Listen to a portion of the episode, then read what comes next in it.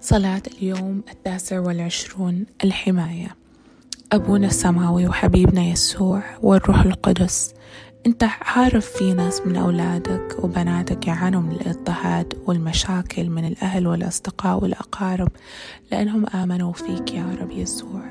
يا رب الكتاب المقدس مكتوب فيه: فكل من يصمم على حياة التقوى في المسيح يسوع سيضطهد. يا رب احميهم وثبتهم في الإيمان وابعد عنهم كل شر وشبه شر. يا رب أخواننا وأخواتنا عبروا لك من الظلمة إلى النور ومتمسكين فيك حتى آخر نفس في حياتهم. يا رب أطلب منك أنك تحميهم وتعطيهم كل ما يساعدهم على الثبات. باسم الرب يسوع المسيح أصلي، آمين.